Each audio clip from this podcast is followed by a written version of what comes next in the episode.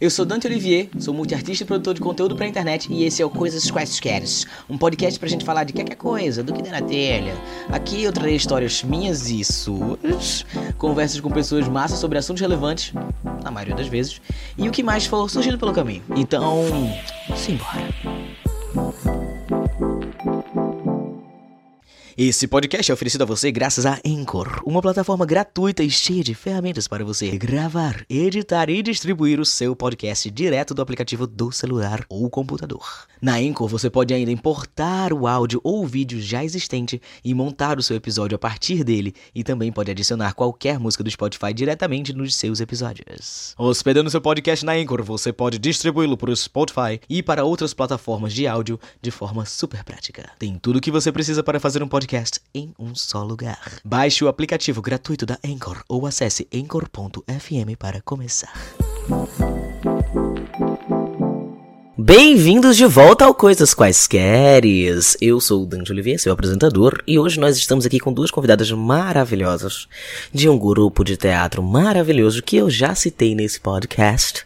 Estamos aqui com Sofia William e a Aurora Jamelo. É Jamelo? É Jamelo que eu pronuncio, né? Eu sempre, eu sempre pronuncio de uma forma diferente. Do grupo Agridoce. Sejam muito bem-vindas, meninas. Ai, obrigada. Obrigada pelo convite. É, mentira que a gente se convidou, né, ei, Sofia? que, que o assunto tá precisando da conversa. A gente tá aqui, mas obrigada pela acolhida de qualquer forma, gente. Eu não queria... Pior que, que realmente elas se convidaram, mas eu achei chique, achei tudo. Porque eu já admiro, já, já sou fã, já tem cartaz do, do de, de espetáculo delas colado aqui na minha parede. Então, eu assim. Queria dizer que parece que a gente foi convidada, porque eu achei assim, um pouco deselegante me dizer que eu me autoconvidei. É porque o assunto precisa, entendi. Tá precisando. Mas é faz isso. Dante, vem aqui, vamos vem lá. Aqui. Vamos conversar? Bora conversar? Vamos. Ó, é, primeiro eu queria que vocês duas se apresentassem, né? Quem são vocês? Aurora por Aurora. Eu sou uma menina. Uma menininha de tranças. É, eu sou Aurora Jamelo. Eu sou atriz, curadora, multiartista. Os negócios desse aí que a gente vai ter que descobrir na vida. Pra poder dar conta, né? Da, das contas também. Sim. É, mas eu venho desse meio artístico desde minha infância, cresci nesse lugar. E, e foi nesse lugar também que eu me descobri, me percebi a Aurora, me encontrei a Aurora. Me nasci a Aurora justamente por conta de um filme. É, que a vida foi me trazendo assim, esses registros. E tô aqui, tô vivendo a Aurora, vivendo essa realidade que não é fácil, mas a gente tá tentando encontrar lugares possíveis pra viver. E é justamente por isso que a gente tá aqui hoje, justamente por isso que a gente faz o Agridoce, justamente por isso que a gente tá junto. Olha, ela, a, a mulher sabe falar, né? Vê-se essa porra. Entrega também, Sofia, vai, entrega. Não passa o microfone pra mim, né? Eu sou Sofia. Estou em vários lugares neste momento e ao mesmo tempo em lugar nenhum. Estou me reencontrando nesse fazer artístico, é, nesse fazer arte e me encontrando enquanto produtora, me encontrando enquanto atriz, me encontrando enquanto bailarina, me encontrando enquanto multiartista. Me encontrando novamente, sabe? Eu acho que eu passei algum tempo lutando para estar nesses lugares. Para as pessoas me compreenderem enquanto atriz, para as pessoas me compreenderem enquanto bailarina, para as pessoas me compreenderem enquanto produtora, né? Porque você ser produtora, mulher, trans e preta nessa cidade não é fácil. Então, para você ter o reconhecimento disso, é uma lida, é uma batalha. Então, passei muito tempo lutando para estar, para ser reconhecida enquanto esses lugares. E hoje eu tento me encontrar dentro desse lugar, não querendo mais reafirmar o pensamento de ninguém, mas o meu próprio, né? O meu próprio trabalho, me dizendo atriz, me dizendo produtora, me dizendo multiartista, me dizendo cantora, me dizendo Enfim. É, cantam pra gente, cantam pra gente. É, ah, faz isso. Não, não... Vai ser no final, galera. Quem ficar até o final. Até o final lembra a letra de uma música, eu prometo. Mas é isso, assim. Eu tô nesse lugar, nesse momento, realmente sentindo que eu estou me reencontrando, assim. Uhum. Do nada que virou uma terapia de grupo. Virando, exato, eu acho que é isso. Porque a gente, a gente luta tanto pra estar. Sim. Que a gente acaba perdendo a oportunidade e o prazer de estar naquele lugar. Sim. Né? A gente luta tanto para estar num lugar, para fazer um espetáculo, para estar em um grupo, para participar de um coletivo. A gente sabe o quanto é difícil, né? Quantos coletivos aqui de Recife tem pessoas trans e travestis? Então, sim. A gente sabe que é difícil estar nesses lugares, então a gente passa tanto tempo lutando para pertencer a algum lugar que a gente perde o prazer. De fazer, né? Exatamente, o prazer de fazer, o prazer de estar ali. Então, nesse momento, eu tento, estou, tento, estou dizendo que eu estou me reencontrando, sabe? Tentando reencontrar esse prazer de estar, de fazer arte, porque se tornou algo tão árduo, tão duro, tão denso, que o prazer se perde, uhum. que o prazer se esvai, uhum. né? Pelas mãos, pelos nossos poros. E aí vem um cansaço, vem as repetições, vem, vem tanta coisa que você começa a se questionar. É isso mesmo que você quer fazer? É esse caminho que você quer continuar? E então eu me venho reencontrando nesse lugar e tentando agora aproveitar e curtir os momentos, assim, curtir os momentos com o coletivo, quando dá, quando é possível, a gente se encontra, a gente sai, a gente, enfim, é, quando não está nos ensaios, tirando onda nos ensaios, mas fazendo que seja algo prazeroso para todas as partes, sabe? E é isso, assim. Gente, eu queria que vocês apresentassem um pouco o trabalho do Agridoce. Falassem um pouco sobre o grupo de teatro de vocês, para quem não conhece. É, é uma doideira, assim, porque é uma trajetória muito misturada. Às vezes as datas se perdem, a gente tenta, meu Deus, e quando é que foi que aconteceu? Mas acho que talvez essa seja a parte bonita também, de não entender como aconteceu e, e aconteceu, sim, né? Uh, eu conheci Sofia numa oficina de teatro voltada exclusivamente para pessoas trans, uh, justamente porque eu tinha questionado a cena sobre a falta dessa presença, né?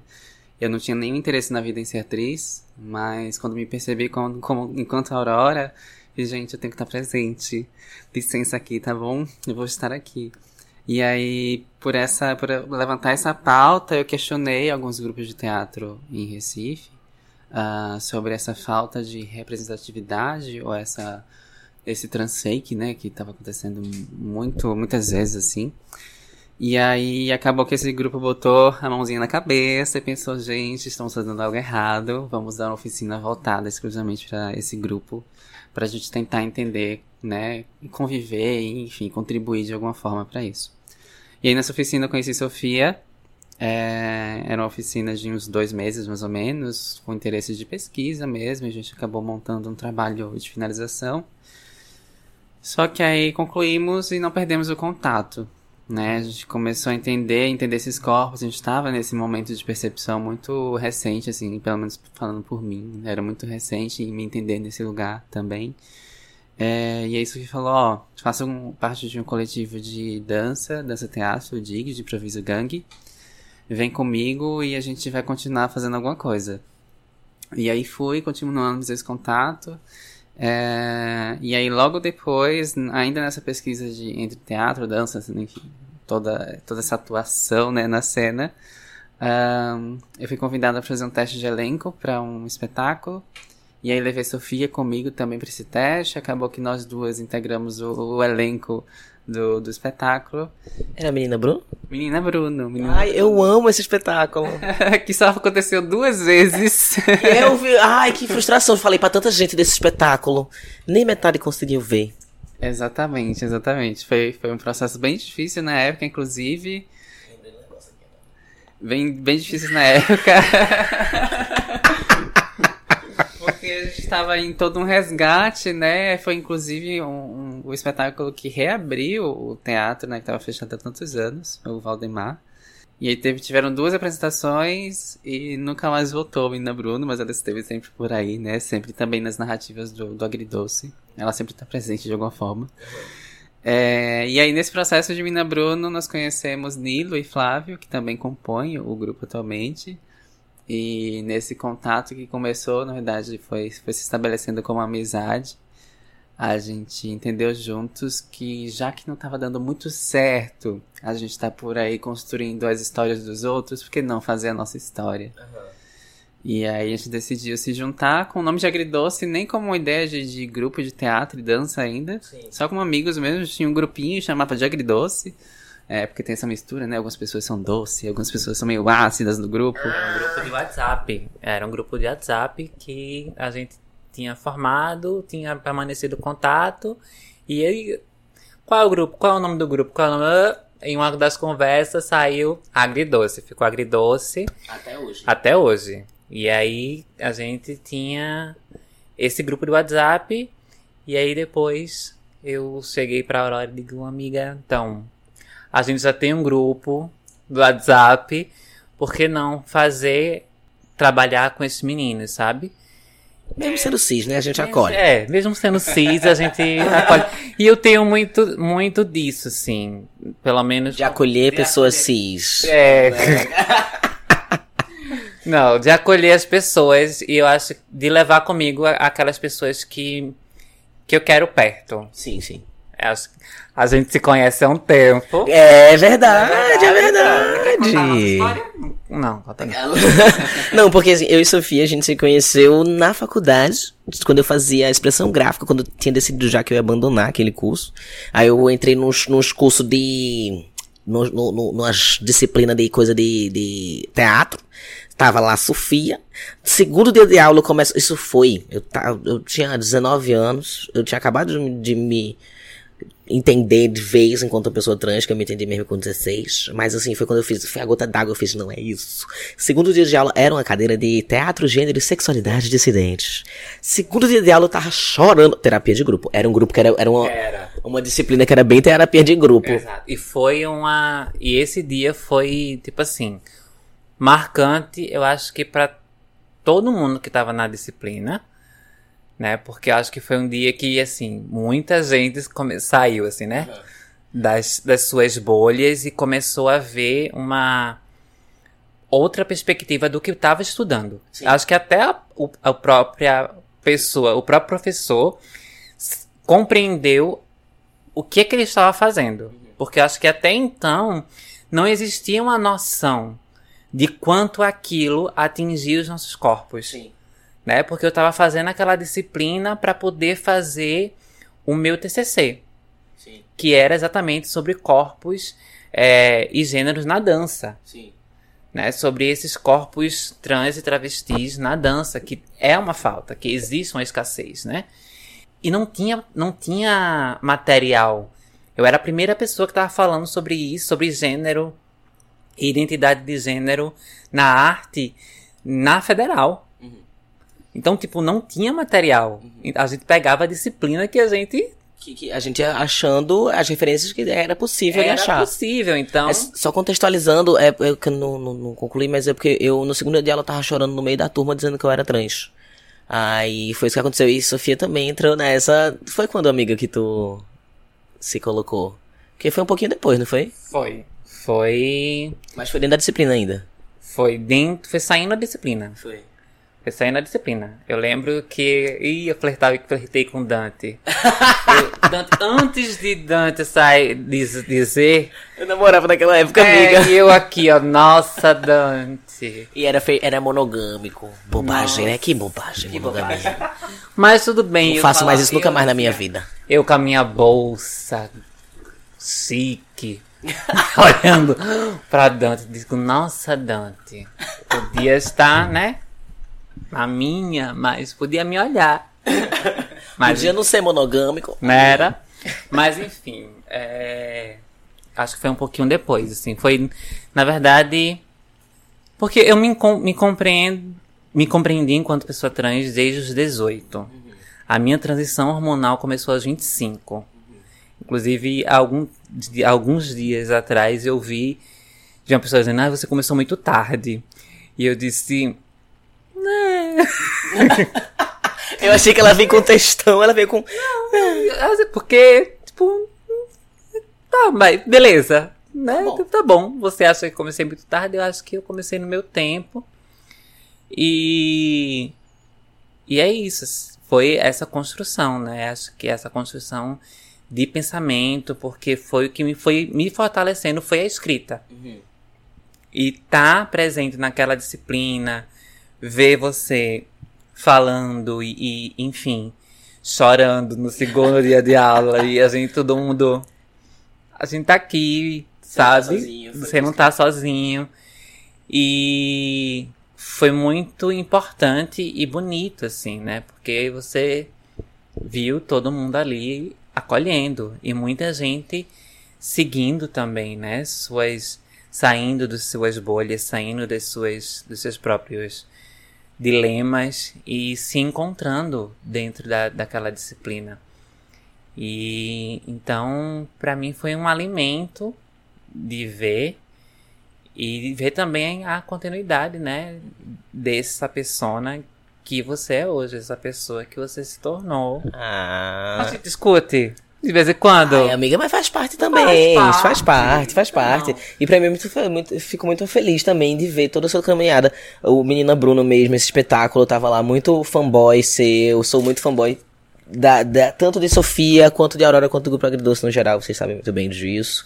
Mas a gente tá aqui falando de, de, de histórias dos passados delas, mas não veio aqui pra isso.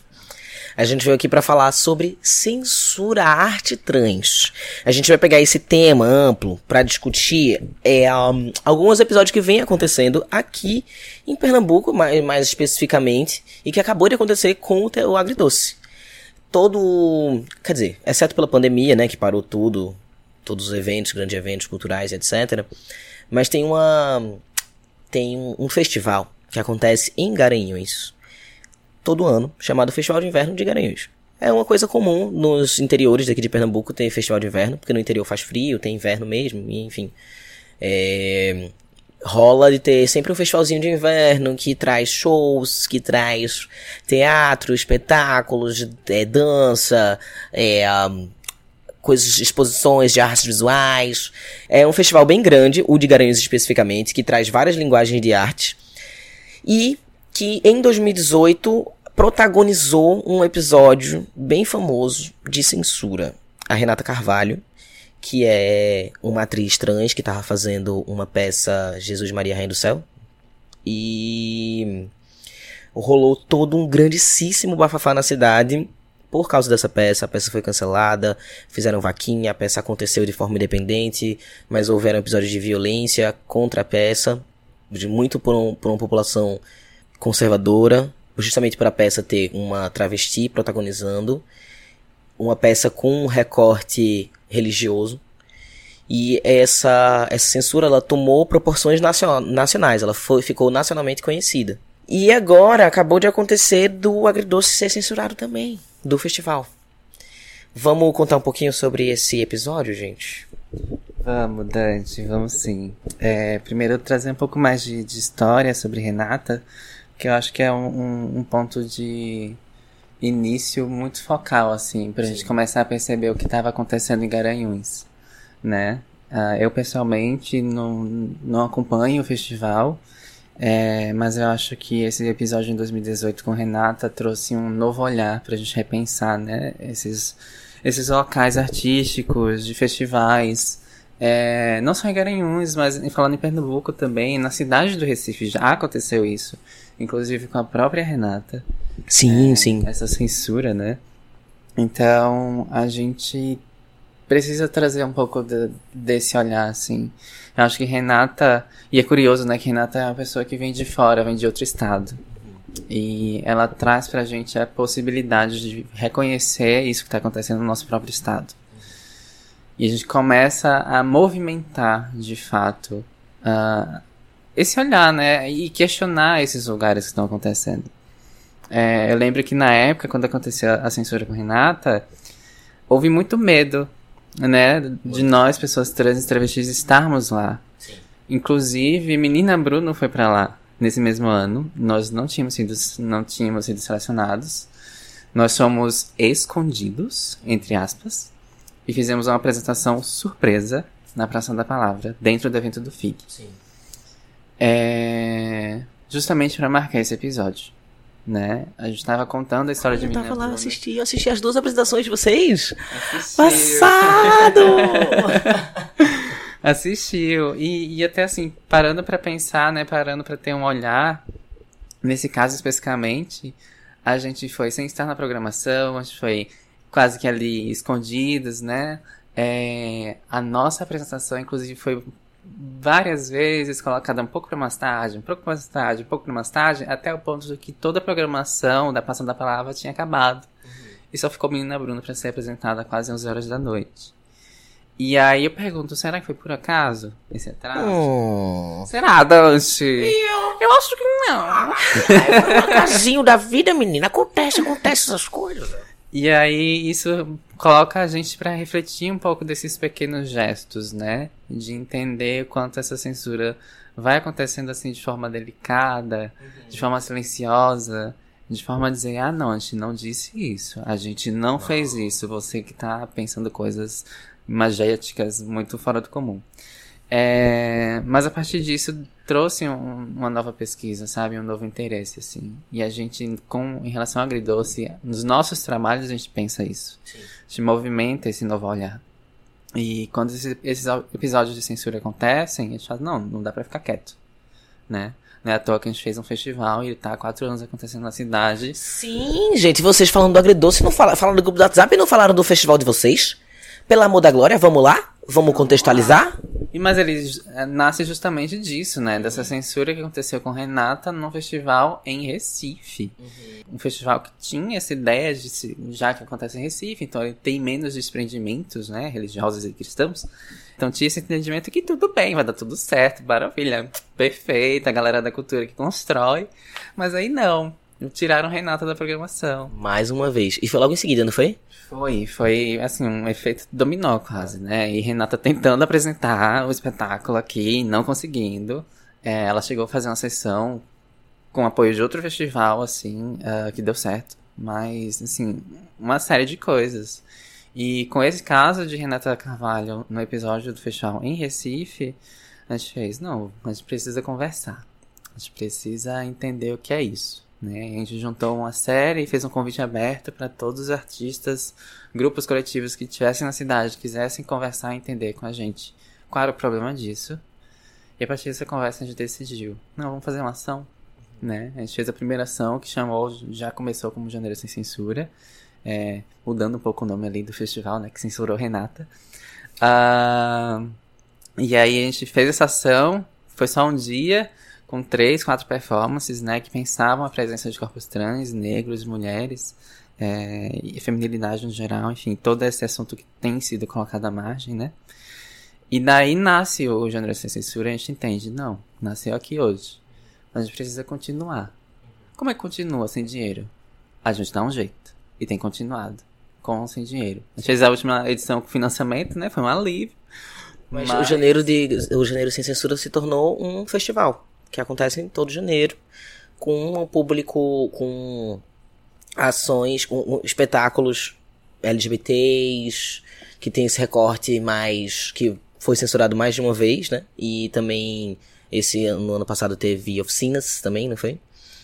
E aí, o que, que envolve no janeiro? A gente pensa justamente essa colocada, né, da sociedade da margem, assim. Então, a gente vai sempre abordar gênero, sexualidade e raça. Chique.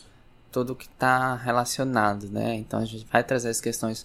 A gente pensa, né, em relação à curadoria, e eu falo como curadora do festival, que na programação a gente sempre pensa nesse olhar, assim. E até mesmo abrir o olhar para dentro desse recorte, né? Pensar que o recorte de raça, a gente vai falar, assim, da, da presença de corpos pretos. Mas também tem que falar de pessoas indígenas, né? Sim. Eu, como pessoa indígena quilombola, tenho que trazer essa presença também. Sim. É... pensar o, as, os questionamentos dentro da diversidade, de sexualidade, de gênero, trazer esse olhar cada vez mais diverso dentro da própria diversidade, assim. É muito importante. É, e aí nasceu também esse desejo da oficina, né? Porque eu e Sofia nos conhecemos na oficina, que tinha justamente esse recorte.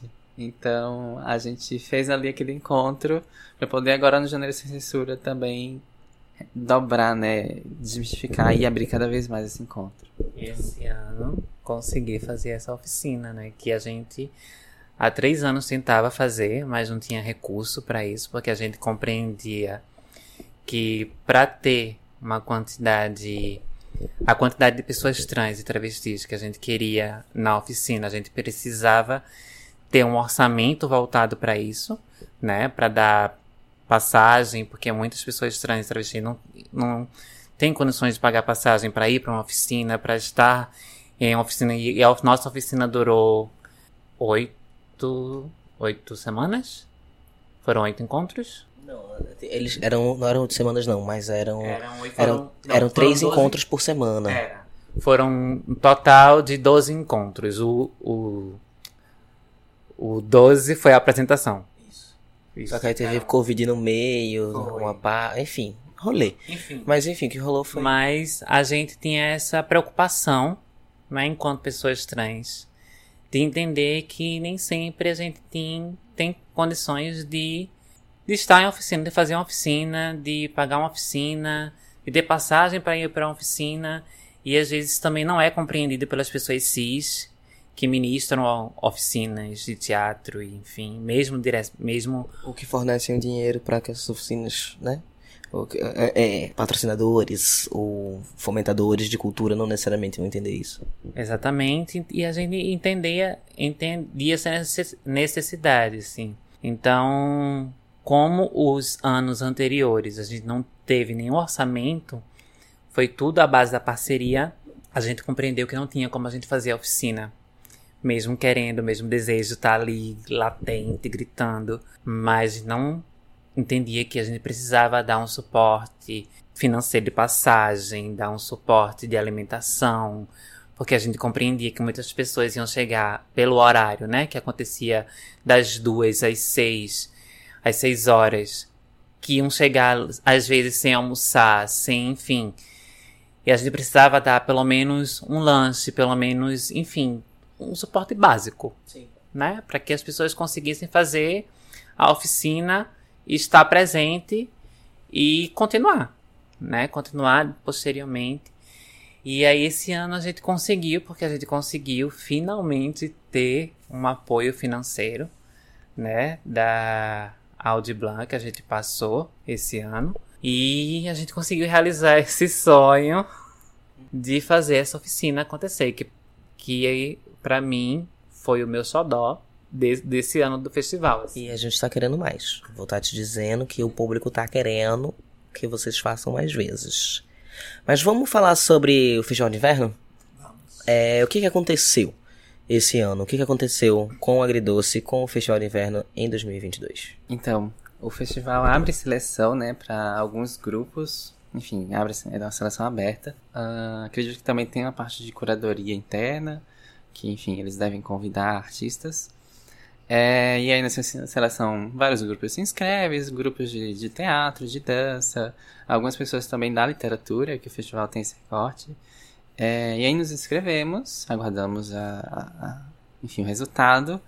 Nós tivemos a seleção, né? Nós fomos aprovados na seleção.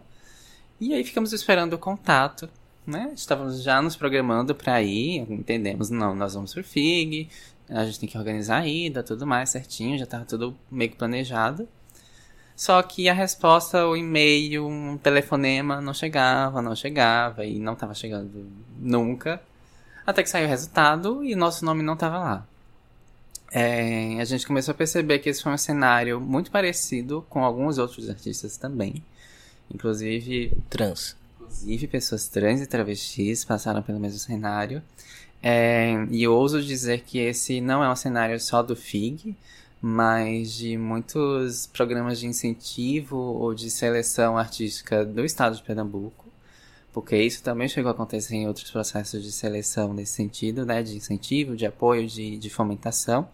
E aí questionamos por quê, né? Porque, porque esse, esse nome não tá mais lá. Como é que tava na lista antes e não tá mais na lista agora, né?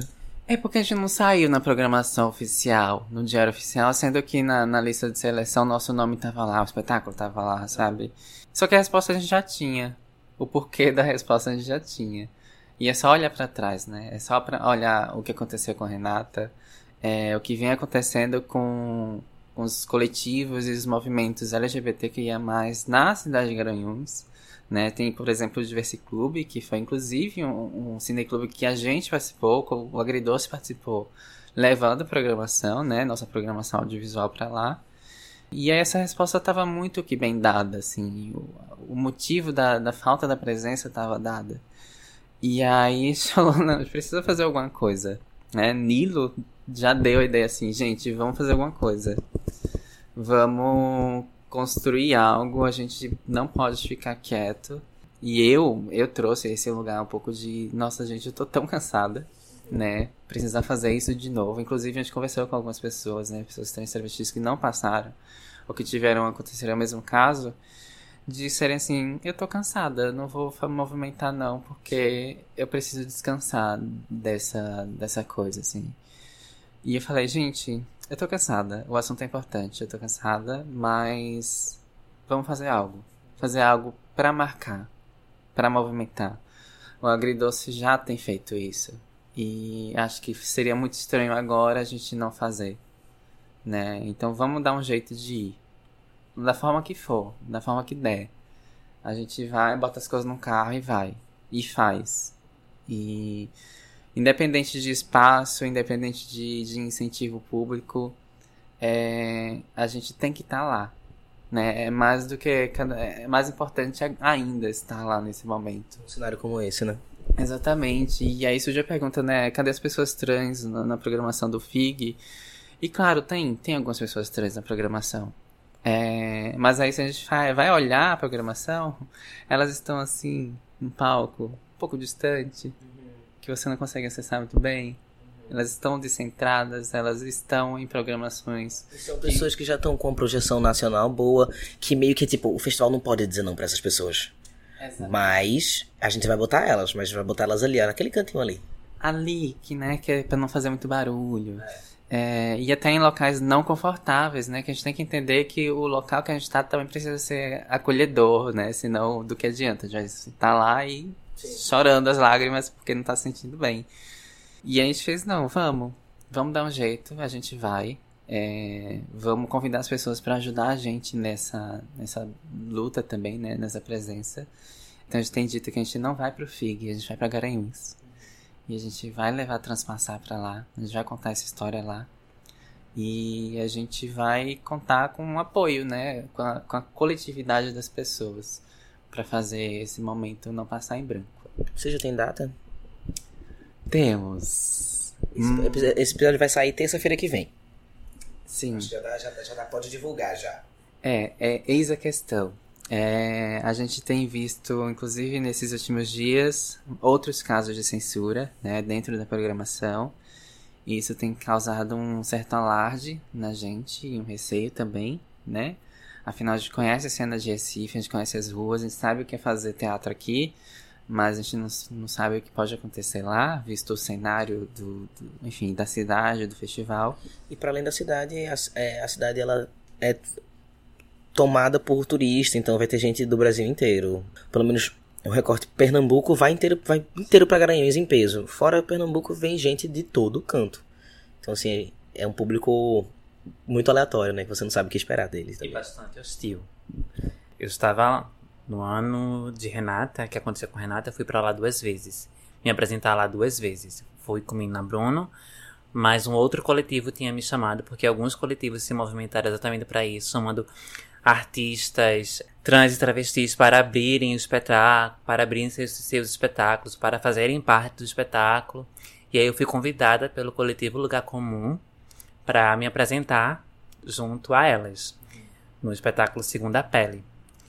E aí eu entrei na cena, fiz uma cena que era de uma outra bailarina, e, enfim, a receptividade das pessoas que foram assim, foi, assim, emocionante, porque você eu compreendi o quanto é segregativo ser LGBTQIAPN+, na cidade de Garanhuns. Sim.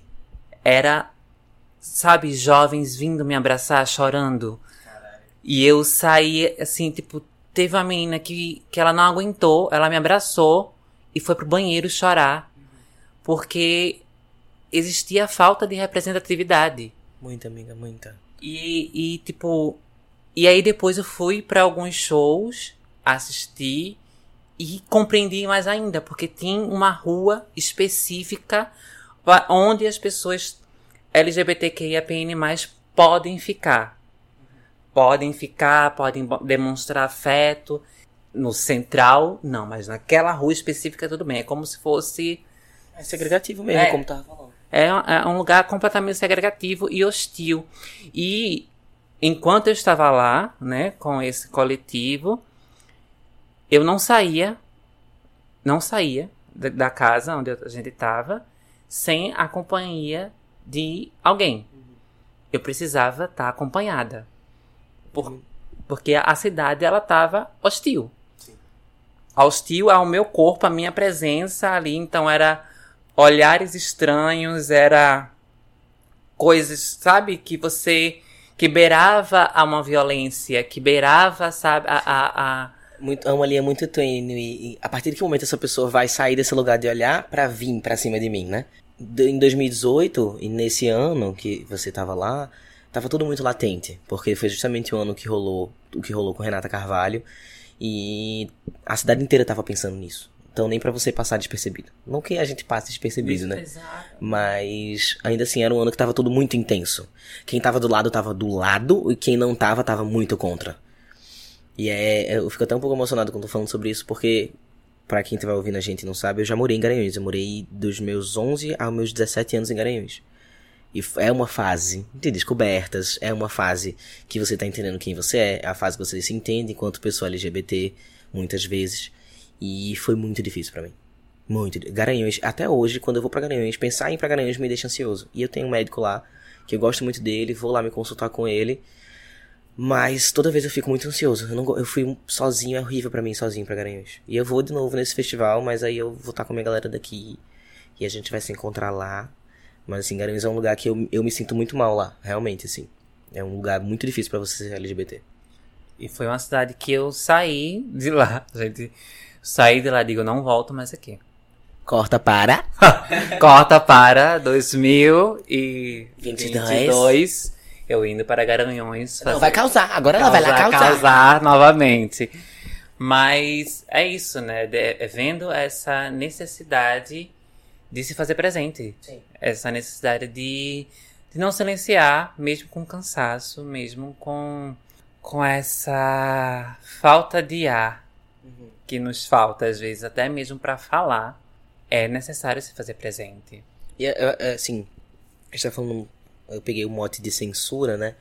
E aí a censura, ela existe desde sempre. E era isso que eu, era uma coisa que eu ia trazer, assim, o que, que a gente precisa fazer pra gente combater essa censura? Vocês, enquanto grupo de teatro. Eu acho que... Votar certo. Calma, bota mínimo, certo. Pelo amor de Deus. Bota certo, com certeza. Por favor, gente. Nossa. Necessário. Vocês é... sabem o que é certo, né? Pelo amor de Deus. Não, minha audiência sabe, bebê. Pra passar uma hora me escutando, pelo amor de Deus. Por favor. É urgente. Mas eu, às vezes, me, eu me pergunto... Inclusive, Lula de Garanhuns. É sério. É, brilha uma estrela. Só quem é de mil novecentos e noventa e nove sabe. Anos noventa. Anos noventa. Essas crianças não vão saber. Mas o podcast é um público mais velho. É, né? É. É, que bom. Então, brilha uma estrela. Eu não, não, não, não sei. Não, eu acho que essa é uma, é uma resposta que eu talvez não saiba dizer. Eu não sei se a Aurora tem ela tem formulada, tem outra provocação, mas eu não sei se responder, porque eu acho que a censura ela sempre existiu. E ela vem se tornando cada vez mais silenciosa. E isso é o perigo. Uhum. Quando o assédio é silencioso, Quando a censura é, silen- é, é silenciosa, é, é quieta. Ela se é, faz de, de coleguismo. É, exato. Ela se faz de sonsa, sonsa. né, Dante? É, Vamos se ser sinceros. De... É. Não, ela se faz de super, se faz de sonsa. E aí a gente, às vezes, a gente combate porque a gente sabe quando a gente tá sendo censurado. A gente sabe quando a gente tá sofrendo algum tipo de abuso, assédio, né? A gente sabe quando a gente tá sendo, sofrendo algum tipo de violência. Só que as pessoas ainda tentam passar pano e dizer, não, não é isso que tá acontecendo. Não, olha por outra perspectiva. Olha por... Não, gente, a gente sabe, nós que vivemos nesta vida, que vivemos nessa lida, que vivemos nessa luta, diariamente a gente sabe quando a censura tá acontecendo.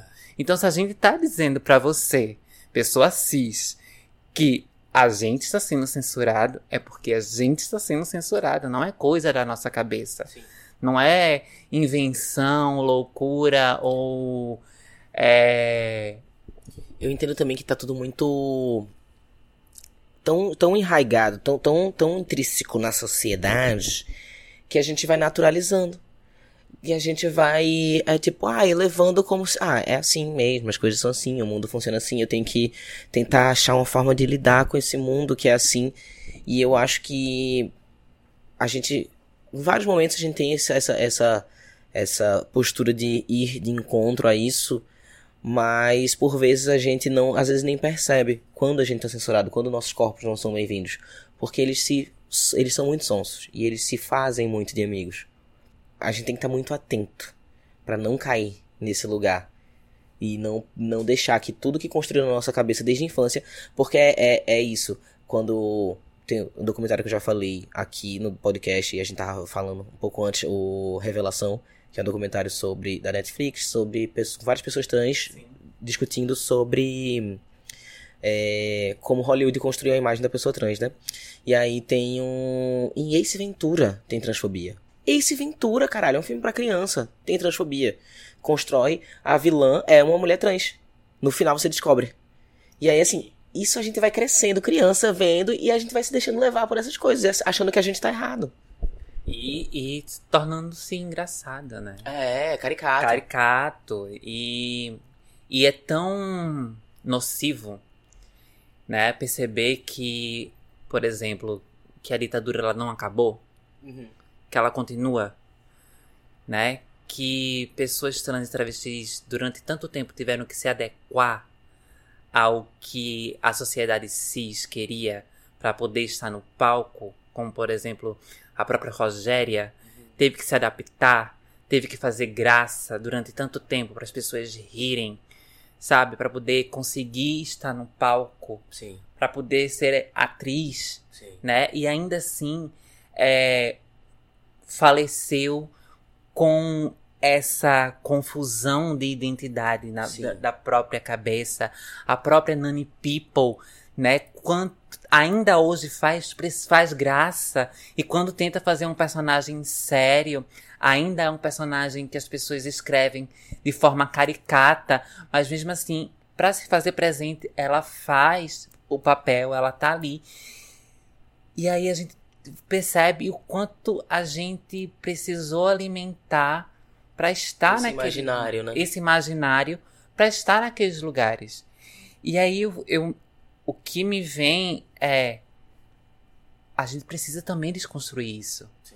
É a partir dessa desconstrução, é a partir de quebrar esses paradigmas, esses estereótipos que a gente precisa, que a gente talvez consiga criar novos espaços, criar novas leituras, criar novos contextos e, nosso, e revelar nossas histórias. Contar as nossas histórias através das nossas perspectivas, né? Para que essas censuras elas parem de existir, parem de, de ser levadas é, como algo banal, como algo normal, natural. Não, tudo bem, acontece. Sabe? No próximo você vai. É porque não deu, não coube. É, é porque não coube.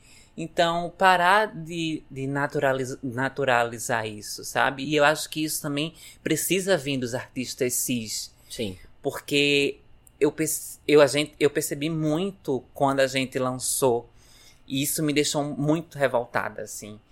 É, de artistas cis da cidade virem e dizer: ah, mas é assim que acontece.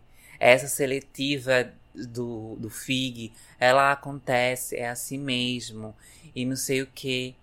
E aí precisou outro espetáculo de fora, sim, né, do Rio, ser censurado para poder as pessoas abrir o olho, né, entenderem que foi a censura. Uhum.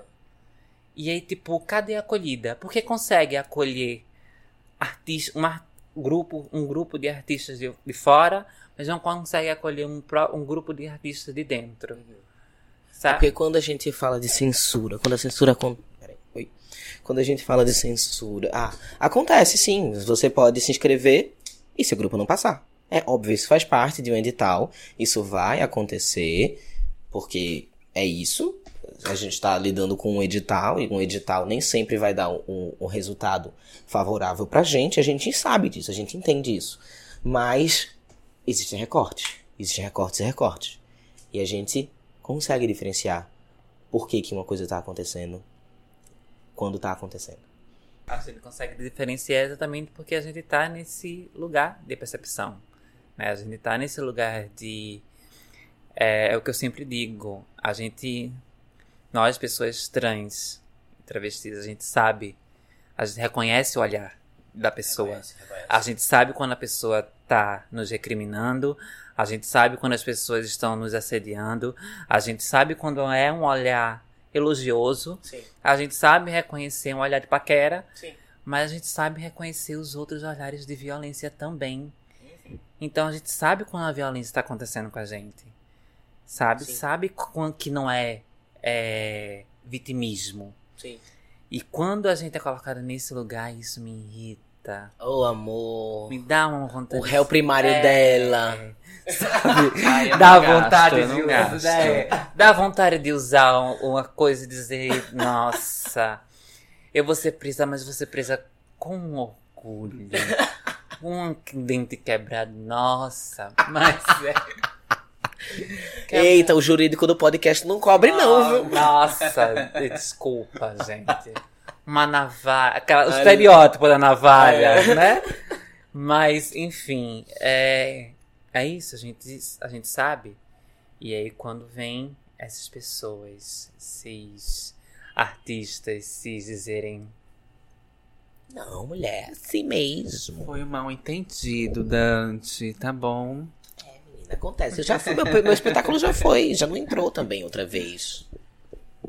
Mas falando sobre essa tua pergunta, né, se tem alguma forma de acabar, é, eu acho que pensando no... na... né? É, pensando na coletividade do que é censura, acho que não tem como, sendo bem sincera. Existem modos de reduzir, talvez. É, porque, assim, de fato, a censura e a ditadura ganharam um novo rosto. Sim. E elas estão presentes em qualquer cenário que a gente possa vivenciar, né? Até mesmo no afeto, assim. É muito doido você pensar, por exemplo, em marcar um date... E você fica assim: será que eu vou, vou... vai ser bom ou eu vou sair de lá agredida ou morta? Nossa, super, super, super. Eu tava fazendo um episódio esses dias, caricatíssimo, com das perucas. A gente tava falando sobre arrependimentos, sobre dates, não sei o quê. Eu tava falando: galera, eu não consigo com rolê de Grindr. Eu tenho muito medo, bicha. Tipo, as gays falando: não, que eu vou, que eu faço, que eu aconteço. Bicha, eu morro de medo de eu chegar lá e rolar altas violências comigo. A minha vivência, por mais que eu seja um homem que se relacione com homens também... Eu morro de medo, eu não consigo estar tá dentro dessa cultura porque eu tô... E eu tô falando uma coisa corriqueira, né? Tipo, de date. Mas eu morro de medo de, de ser agredido, de ser estuprado, de ser violentado, enfim, de qualquer coisa, porque... Eu tenho medo de é um outro na recorte. Rua. Não é isso! Ah. De, de olhar assim estranho pra pessoa e dizer: nossa, vai levar uma mãozada do nada. Porque, assim, porque é, é esse medo, né? É, o medo também vai parte pro afeto. É. E, e é quando chega nesse lugar das, do corpo, da solidão, da vivência da pessoa trans e travesti. É por isso que eu ando bem bela e bem sonsa, porque se fizer assim, e aí? Eu falei: o que, menino? Eu tô só andando. Oxente, eu tô flertando não, que isso? O flerte de, de Auroré. Olharei até perceberes. Não, passa assim, tranquila, não, não, não. Mas, tá, mas a, Aurora, a, Aurora, a Aurora, ela já tem um olhar é, sensual. Ela, já, ela tem um olhar de mistério. Ela é sonsa. Resumindo. Eu conheço essa peça há tempo, sei que a Aurora é sonsa.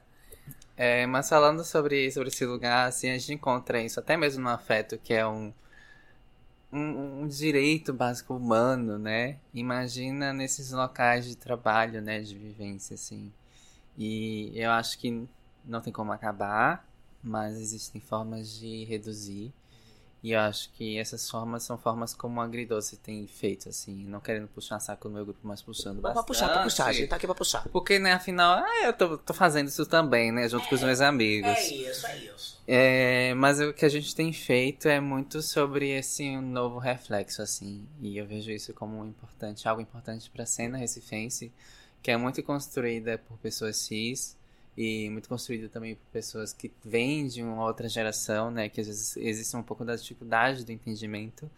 É... Então, acho que a presença do Agridoce, a temática do Agridoce, os levantamentos, né? A coragem do Agridoce de fazer ações como essas, em Garanhuns, como o festival, é, enfim, os, os filmes, toda a pesquisa que a gente tem feito, uh, são pontos que podem ajudar a reduzir essa censura, né? Um pouco dessa, dessa, dessa ditadura, porque é meio que mostrar a gente de, por outro olhar, né? Talvez Sim. até mostrar a gente por, pelo olhar que as pessoas esperam, né? Esperam ver, assim, nossa, nunca imaginava que você fosse essa pessoa, assim, tão, né? Tão puta, tão calma. E a gente, a gente é também. Mas também é. Sabe fazer barraco, tá? Se precisar, Se precisar elas causam. E não é só na cena, não. E é, fazendo, continu, continuando esse pensamento é, afetivo, eu faço um outro recorte, que não é só o afeto romântico, né? É o afeto até mesmo de amizade, o afeto familiar, familiar né? Do qual a gente, de qual muitos de, de, de nós é, É, censurados. censurados, né, de ter, é impedidos de ter o afeto familiar, o afeto entre amigos. Quantas pessoas você, Dante, não, não se afastaram de você quando você transicionou? Ô, amor! Né? Quantas pessoas não se afastaram de mim quando Sim. eu transicionei? Sim. E quantas pessoas também não chegaram com essa conversa de trans aliado, mas na verdade só queriam usar a sua imagem para tirar uma foto, postar no Instagram e dizer... Sou desconstruída. Sim, sim. Sabe? E o quanto isso também nos atinge, o quanto isso também é nocivo pra gente. É, e as próprias pessoas dizem que, é, que dizem ser transalhadas são as mesmas pessoas que tentam passar pano para o próprio festival, para um festival como esse, para um edital como esse, e dizer, então, não é por isso, sabe? Sim. E aí é quando a gente vê algumas máscaras mais máscaras caindo, né? Porque eu acho que a gente já teve oportunidade várias nas eleições anteriores, a gente teve várias máscaras caindo. A gente vê agora as máscaras caindo novamente. Então, assim, as máscaras das pessoas estão caindo o tempo todo. Então, é, é uma censura velada, silenciosa, maliciosa, mas, mas existe, tá ali. E como combater ela? Ela tá instalada, né? Eu acho que a gente... O que aconteceu com a censura de Renata em Garanhuns, essa sensação, né, de ir pra cidade e ter medo, foi um pouco da sensação que aconteceu nas eleições, né? A eleição passada pra presidência. É, e quando esse cargo foi preenchido pela pessoa que foi preen... que, enfim, que tá lá, não vou citar, porque a gente não precisa. É... Tá chamando esse nome. Exatamente, Valdemar. Eu acho que quando... Você sabe quem? Quando essa pessoa chegou e isso foi cada vez sendo mais instalado e naturalizado, as pessoas começaram a se sentir libertas para expressarem, né, suas censuras e suas ditaduras. Então, eu acho que antes de, desse cenário de dois mil e dezoito, que inclusive é o, é o mesmo do, da censura, é o Por mesmo acaso, ano... Do... Dante, será? E, e é, o mesmo, é o mesmo ano em que ele foi eleito... Vocês acham que antes a gente tava num caminho melhor pra ser ator, atriz, trans, L G B T, o que for, assim? Eu, eu acho que nunca teve esse bom caminho, Dante. É, a gente entende, né? A expectativa é que as coisas vão melhorando, né?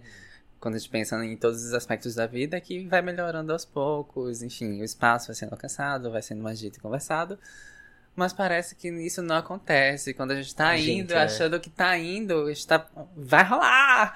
E aí não, não rolou. E por que não rolou? Porque tem, tem um processo instalado, né? As pessoas estão se sentindo na liberdade de, de exercer essas suas censuras e suas ditaduras. Há muito tempo. Porque estão acobertadas, né?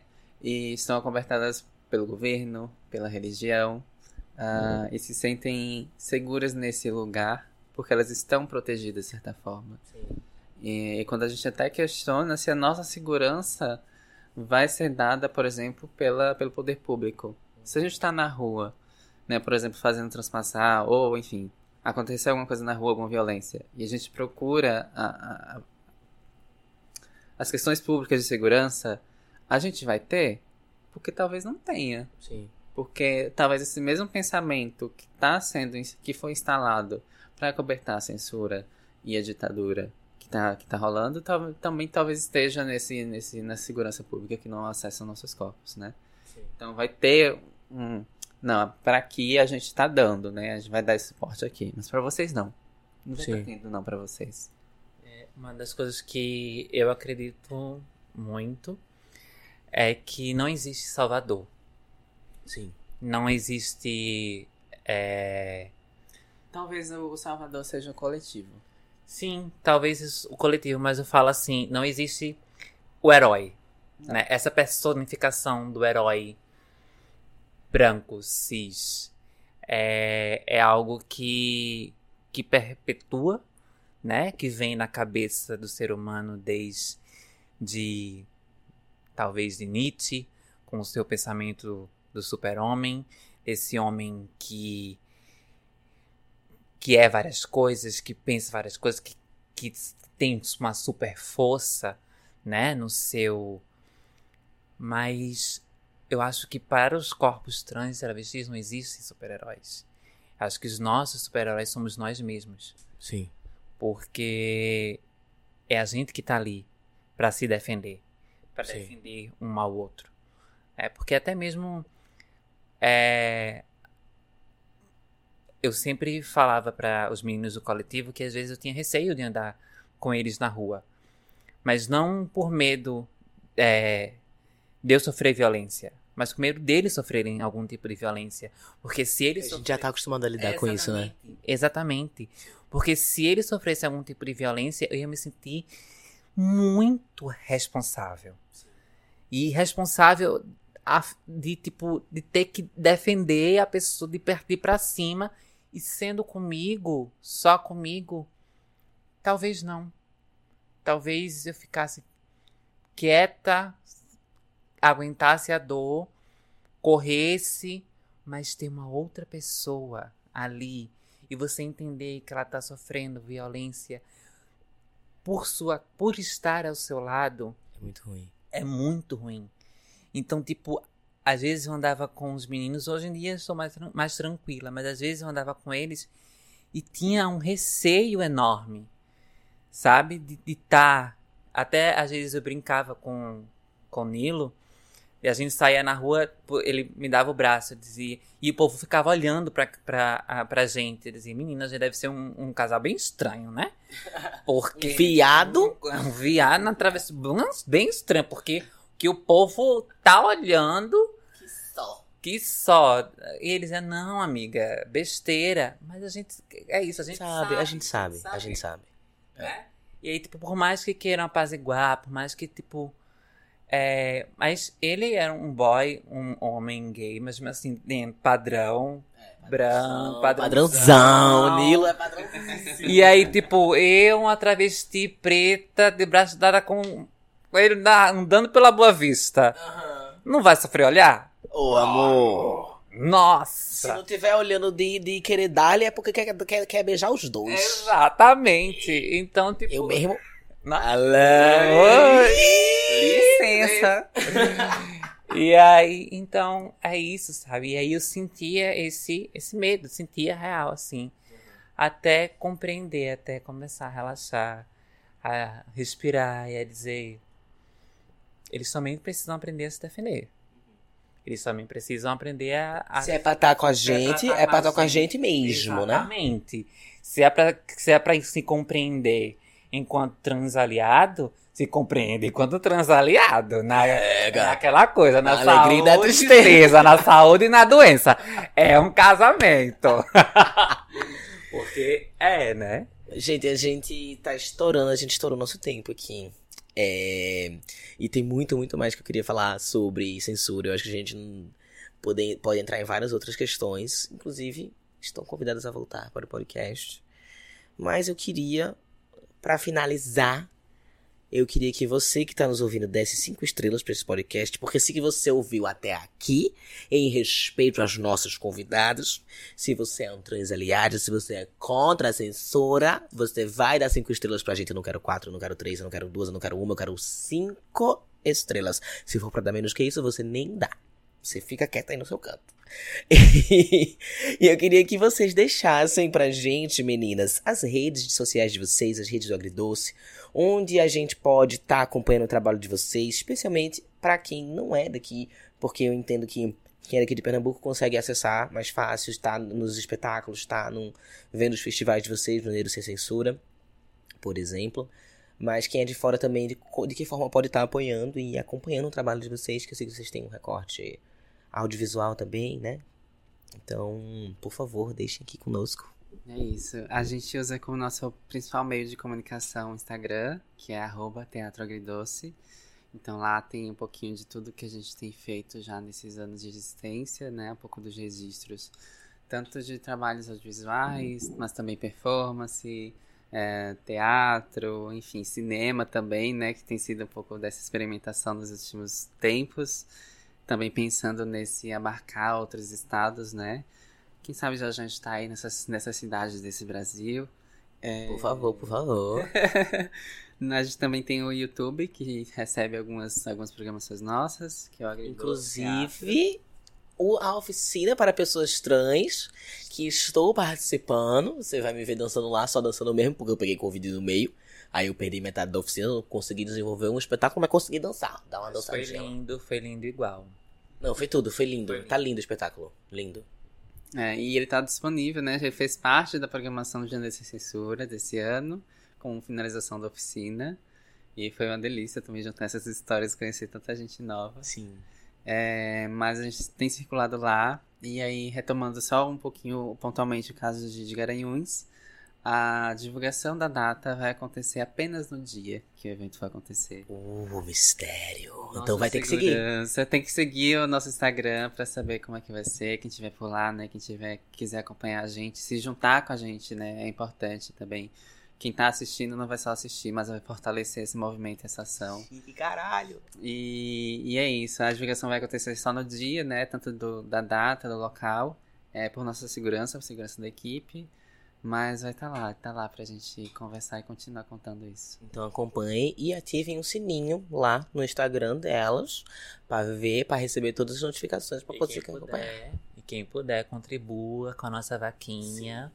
Pra gente poder conseguir fazer isso acontecer, fazer isso acontecer também, né? Porque precisa desse apoio financeiro pra poder estar e se fazer presentes também. Muito bem. E agora, como prometido, Sofia vai cantar pra gente. Vai lá, amiga. Tá me entendendo? Cantei, cantei, cantei. Uma besteirinha, cantei. Qualquer coisa aí, qualquer coisa. Ah, é. Do, do, de Mar Fechado, porque tocou hoje na, Eita, no, no ensaio a musiquinha do, dos barquinhos. Achei muito bonito. Pronto. E vai terminar o podcast, vai terminar o podcast. Eu não sou daqui também, marinheiro, mas eu venho de longe ainda, do lado de trás da terra, além da missão cumprida, vim só dar despedida, vim só dar despedida. Eu, olha ela aí. Eu botei a, a, a pobre, eu botei ela pra cantar sem aquecer a voz. A capela. Alcoolizada. Alcoolizada, que a gente tá aqui tomando uma cerveja. Então você vai dar cinco estrelas pra ela. Não só a Priscila Alcântara, tá, gente? Mas ele tenta. E é isso, eu sou o Dante Olivier. Não é Oliver, não é Oliveira, é Olivier. O-L-I-V-I-E-R. Dante.Olivier no TikTok, Olivier Dante no Instagram e Twitter. Mas disso vocês já sabem. Então me sigam lá. Caralho. É isso, um cheiro pra vocês e até a próxima. A musiquinha da... que terminou. O encerramento. O encerramento, o encerramento.